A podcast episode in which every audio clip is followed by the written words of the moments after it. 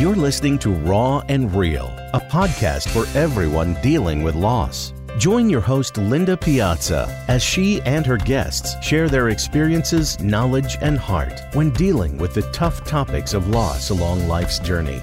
Our goal, whether you're dealing with a loss of a relationship, loss of health, loss of life, or loss of self, is to invite you to the table for our weekly conversation and provide some comfort in knowing that you're not alone in your grief. Now, here's your host, Linda Piazza. Hello, and thank you for joining me for this week's episode of Raw and Real Podcast. I am your host, Linda Piazza, and this week's episode is a continuation of last week's conversation about memories. This week, I will be sharing with you some memories about the people in my life that I have lost. Thanks so much for joining. So, let's talk about memories. I believe very strongly that in order to go through the grieving process and come out on the other end, one of the things that you need to do and you need to carry through the rest of your life is the memories of the loved one that you lost.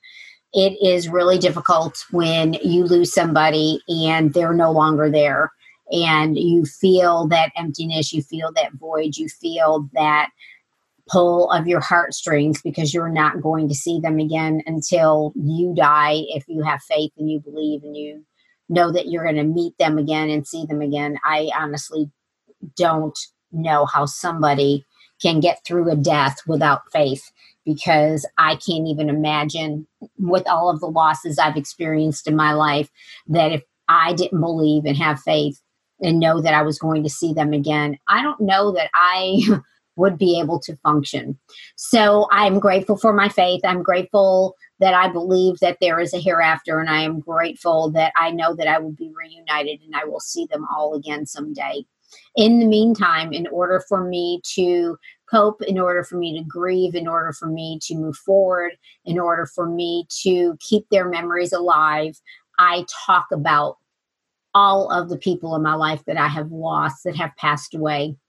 And it's a large number of people. And I can go back to when I was, you know, four or five years old. We come from an extremely big family. There are nine kids in my immediate family. I have four children my mother is one of 13. My dad is one of six. So, as you can imagine, growing up, there were just a ton of people, lots of cousins, lots of aunts, lots of uncles.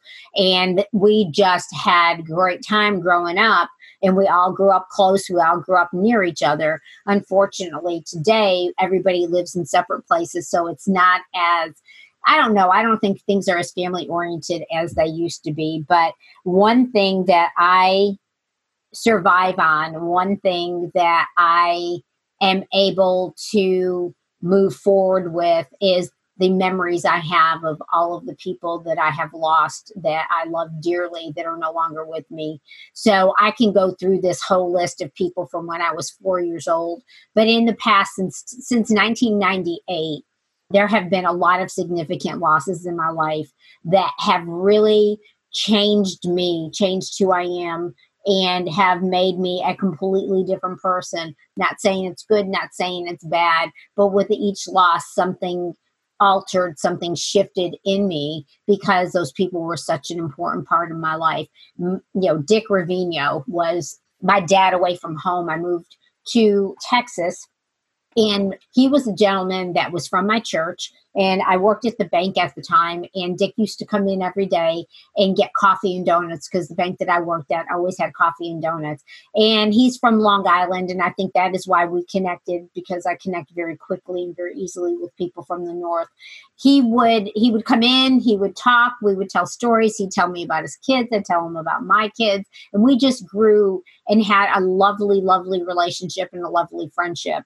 And we became very close. He would invite me and my kids to pancake or breakfast at our church and he would pay for it and he would come in. I took a job after the bank and I was working for the church and I worked there for three years and he would come in all the time and come and see me and tell me stories and stuff and check and see how I was. And he was just a very important part of my life and I grew to love him dearly and he was like a dad to me since my dad wasn't here I always considered Dick my my Texas dad and so he died in 1999 And I was just absolutely devastated. I remember him coming in. It was my 40th birthday, actually. So it was 19, I guess he died in 1998 because the picture I have in January, he died in April of 98. I'm sorry, that was uh, 1998 he died.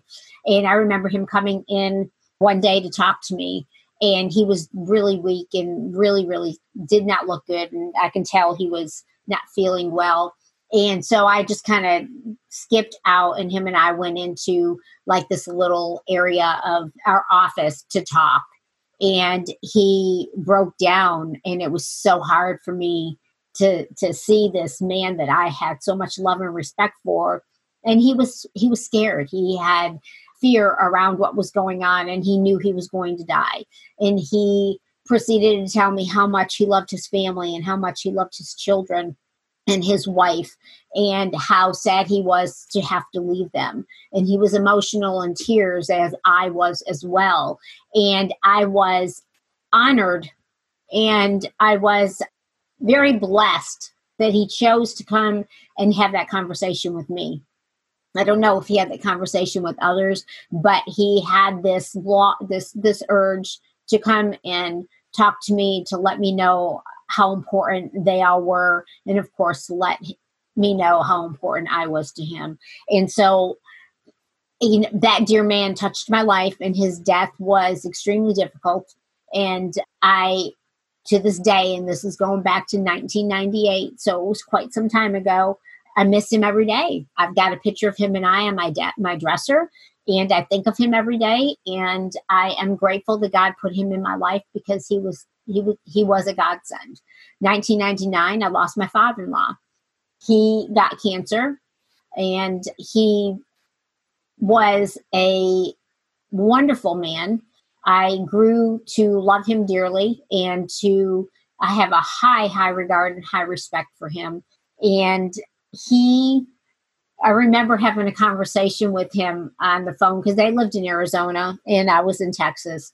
Um, I was divorced from my ex husband at the time, but his family has always been lovely and kind in making sure that they knew that we were still a part of the family and they've never treated me any differently. And so when dad got sick, Laura called me to tell me what was going on. And at the end, you know, I, I went out to visit, brought the kids, we did Thanksgiving with them and, and things like that. Um, and I would talk to him on the phone quite a bit. And the last conversation I remember having with him before he passed away was I was at a friend's house that I was living in because I had flooded my house, and uh, that was pretty bad. But anyway, I remember I remember the conversation. I remember where I was. I remember what I was wearing. I remember everything vividly, vividly on that last conversation that I had with him. And I remember asking him, I said, Dad, are you afraid? And he said, Nah, I'm I'm not. I'm good. And I said, Well, good. I'm, I'm glad because this is it's hard for us. And he said that's what hurt him was leaving all of us behind and, and knowing how hard it was going to be. And then he said when i get to heaven there's three things i'm going to ask god and i want to know as soon as i get there. And i said really? What is it? And he said i'm going to ask him about the candle.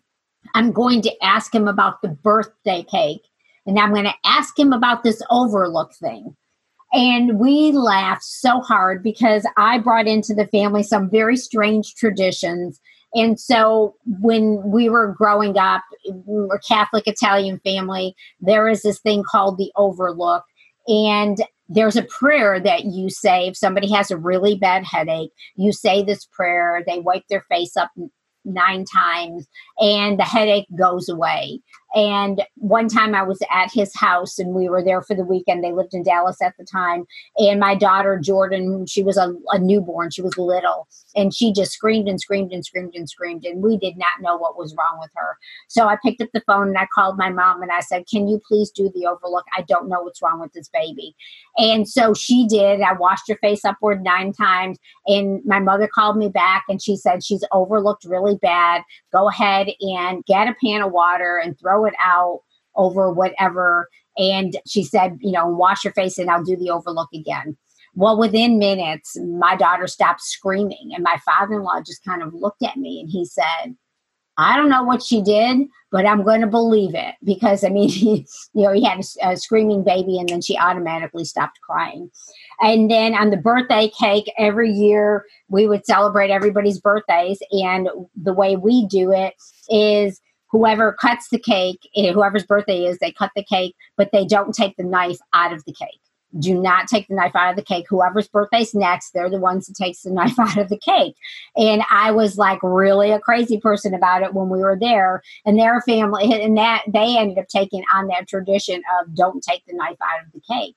And then lighting candles, and lighting candles is a big deal. So when he got sick, of course, I called my mother and asked her to light a candle, and she would always light a candle in front of the Holy Family. And if the flame on the candle was really good, then whatever our request or our, our intentions were, whatever we were praying for, she would call and say, It looks like everything's going to be fine and they're going to get better or, or, whatever it was. And so somebody, something would happen, and I would say, Oh, we need to light a candle. So he thought all of that was pretty comical. I brought it into the family. And, you know, so he said when he got there, he was going to ask God about those things. And uh, we laughed about it. And it was probably, it warmed my heart that he took those on. And whether he believed in it or not, he humored me. And we did that stuff whenever I was around. And I had some great conversations with him through the years. And he was Mm. He was a great guy and taken way too soon.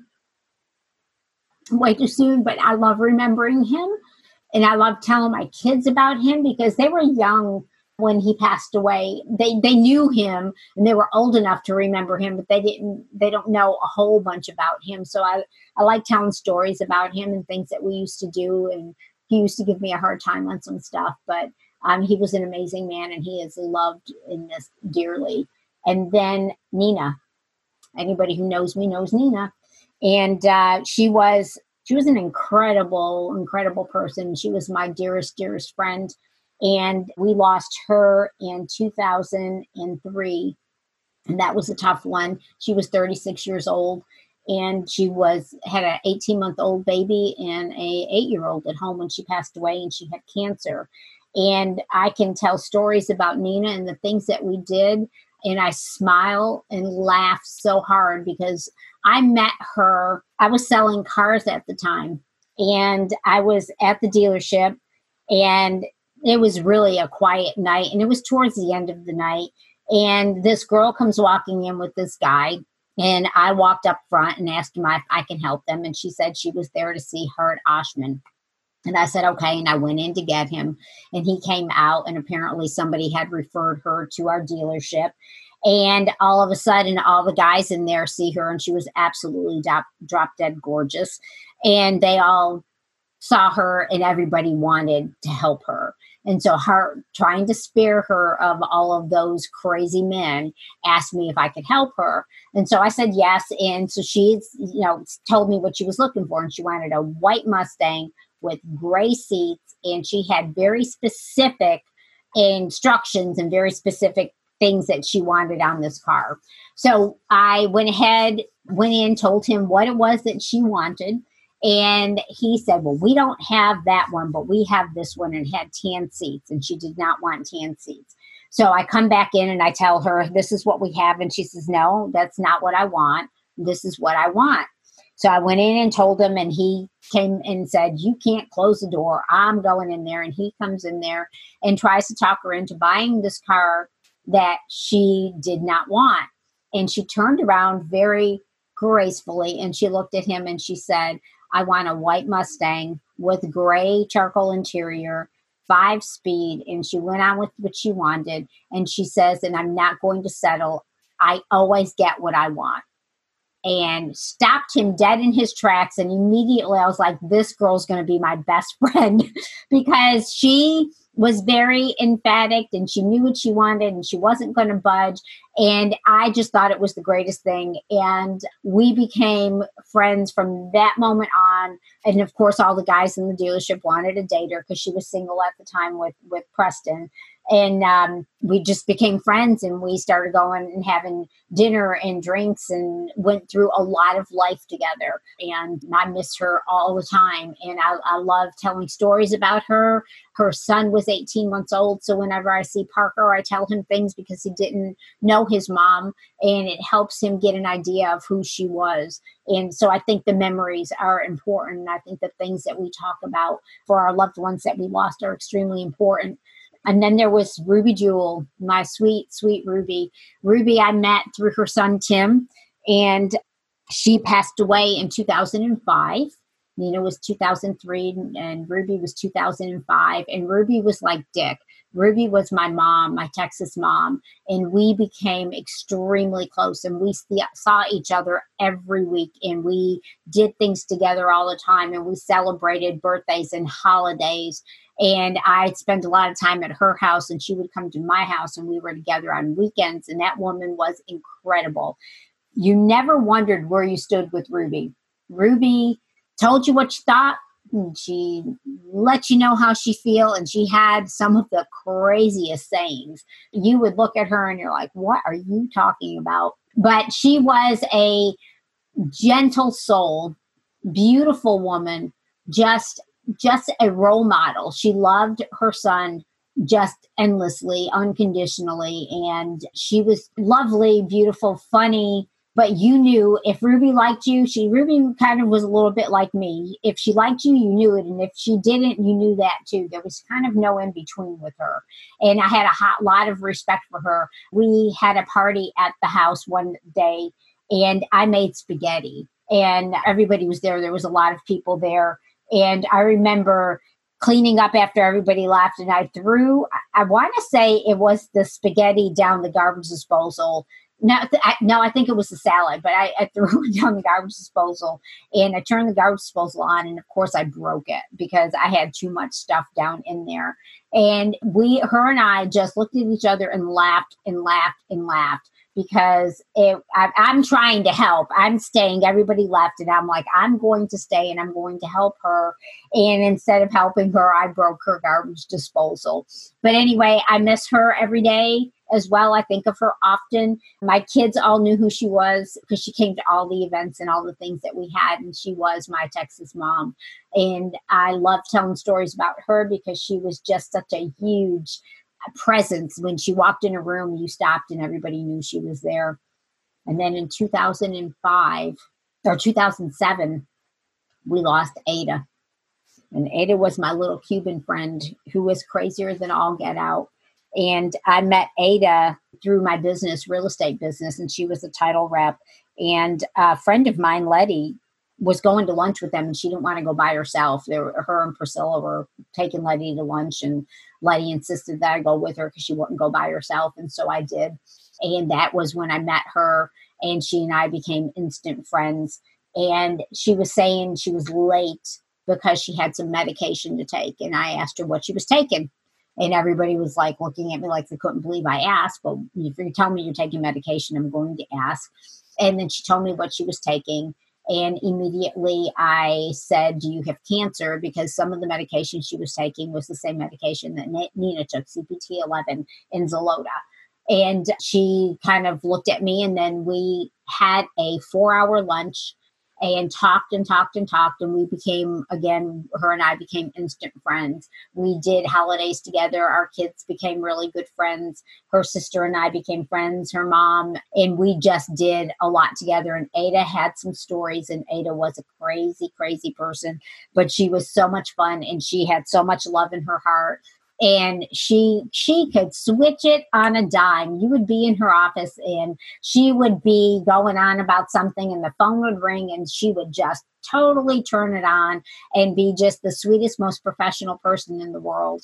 And we would just sit there and laugh because you couldn't I couldn't believe how quickly she can turn it off and on. But she would tell us stories of things that she did. I remember one Thanksgiving she was at my house, and one of my daughter's friends, Stephen, was at the house, and we were telling stories. And the stories, when you talk about Ada and her stories, I mean to tell you, you're peeing your pants basically. And Stephen got up to leave, and at the front door, he said, Jordan, is, is your mom's friend okay? She's kind of crazy And Jordan came back and she said, No, that's just Ada. And then she told us, and we just laughed for hours about it because if you hear some of her stories, your eyebrows raise a little bit. But if you knew her and you knew her well, I mean, on Sundays, her and I would drop the kids off at Sunday school and we would go and meet at Babin's and we would drink pina coladas until Sunday school was done probably not the best example for our kids, but it was a lot of fun. So every time I see a pina colada or I have one, I think of her. And then in 2010 is when I lost my mom. And uh, wow, there's you can talk about stories about your parents, right? Lost my mom in 2010, and then lost my dad in uh, 2014. Yeah, because it's been six years and then my sister in 2019. So you take all three of them and you take the memories of them and the things that they did. And, you know, just uh, a big joke with my mom is when she couldn't sleep at night, she would go grab a teapot.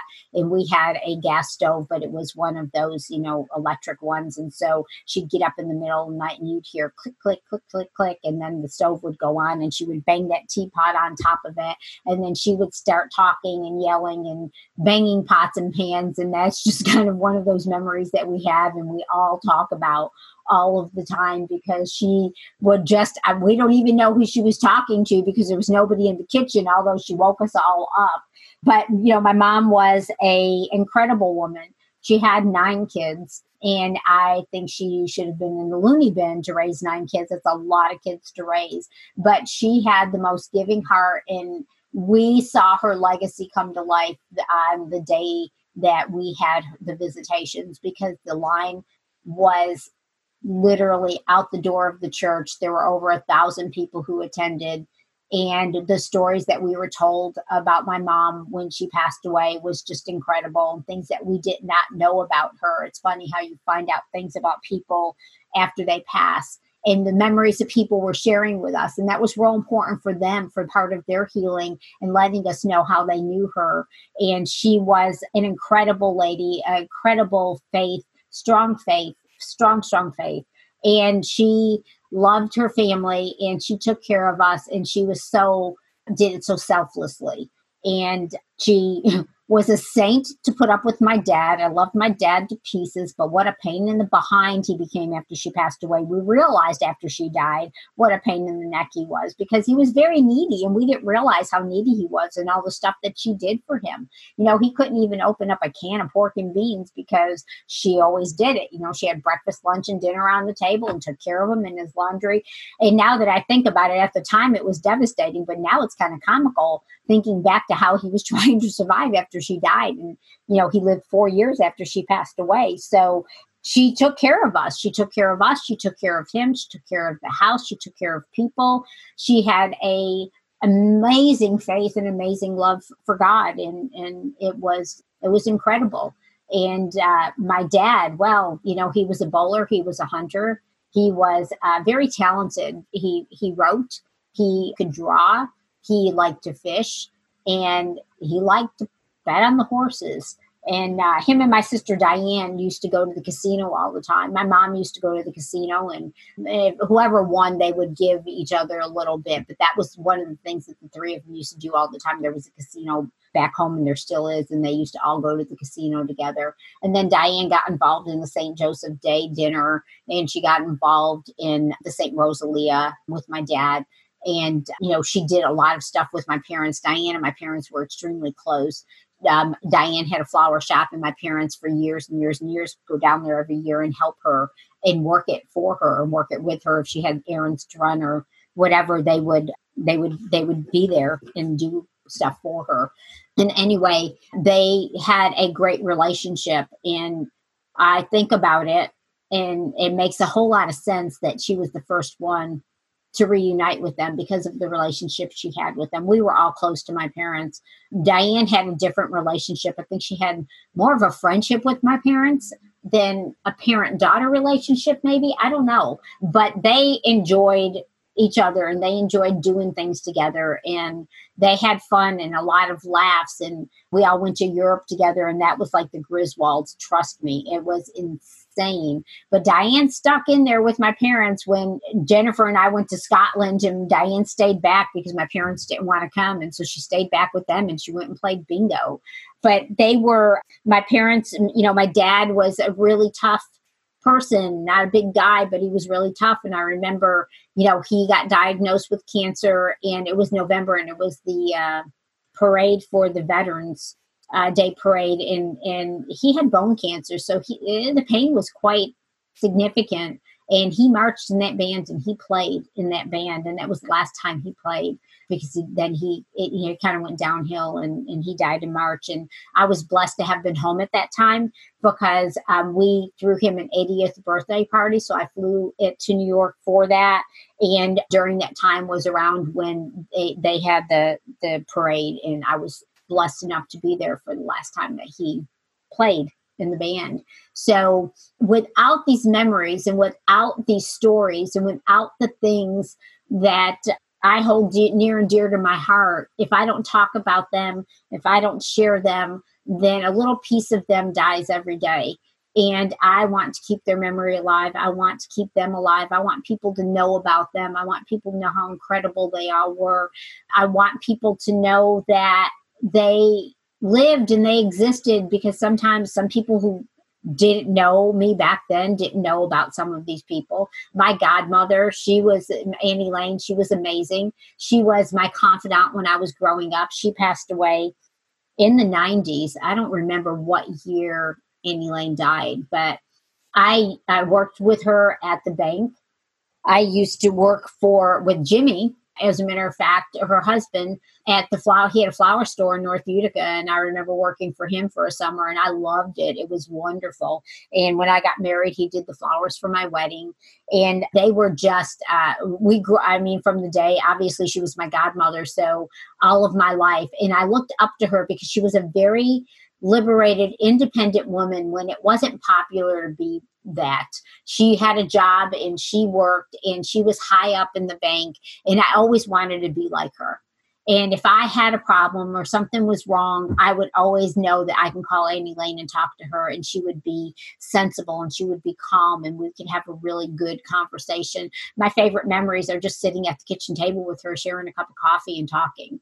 And I just, I adored her. I miss her and I'm grateful that she was chosen to be my godmother. So, anyway, if you have stories, you have memories, share them with people, let them know about the people that you loved, and keep them alive. You know, my grandchildren never met my parents, but uh, Sydney will insist that she knew my dad. And she insists that she knows my dad because I've told her about him like since the day she was born we've talked about him. And she did when she was a baby he he was alive. She was born in january. He died in march. So we have some videos because we would skype him and my daughter was brilliant and she would videotape them. So sydney looks back at them and sydney sydney will tell me i knew grandpa. I, I know him. And she knows him because of the stories that I tell. And I've built a memory for her by telling these stories. So if you have family members, you have people that do not, they're no longer here, but you want your family to know who they were. Keep talking about them, keep telling them stories. So in their mind, they are building memories and they have a connection or a relationship with them even though they're gone. So share your pictures, share, share your memories, share your stories. Keep those loved ones that you have lost, keep them alive. Tell people about them because people do want to know because who they were and how they touched your life has made you who you are. So share your stories and share your memories and share those pictures and keep your loved ones alive in spirit and in your heart. So normally I do a segment called Getting the Call, and I've decided to omit it this week because I want everybody to really focus on some positive stuff about the people that they've lost in their lives. So I'm hoping that you take away some really good positive thoughts and feelings from this week's episode of Raw and Real podcast that while you're sitting around your dinner tables over the holidays, whether you celebrate Passover or you celebrate Easter, you are talking about the people who are not with us any longer and you are able to laugh and smile, telling stories to your family and loved ones and children about them and who they were and things that you did when they were part of your life. I know that this is a real trying time we're in the middle of COVID 19. Many of you may not be sitting at a table directly across from the people in your family or friends. However, I'm hoping that most of you will be spending some time over Zoom calls or Skype calls or Facebook Messenger or whatever technology you're using today to go ahead and see the people you love that you are distanced from. And share those memories and share those things about the people that you miss. And you might be sharing memories with each other because they may have memories they want to talk about as well. We hope you enjoyed this episode of and Real Podcast. Make sure if you are interested in joining our private Facebook group that you reach out and you let me know. Our goal is to build a community where we all have a voice at the table and feel supported and loved no matter where we are in our journey managing through our losses. As always, we love your feedback and we'd like to hear some more ideas for future episodes. If there's anything you need, please reach out. I know these are difficult and trying times when you're going through grief and loss, especially during something like this. It's a lot more challenging. And I just want y'all to know that I am here if you need anything. Please reach out. Thanks so much for joining this week's episode of Raw and Real. Thanks for joining us this week for another episode of Raw and Real. If you like what you heard, make sure to subscribe on iTunes or your favorite podcast app so you get notification of all new episodes.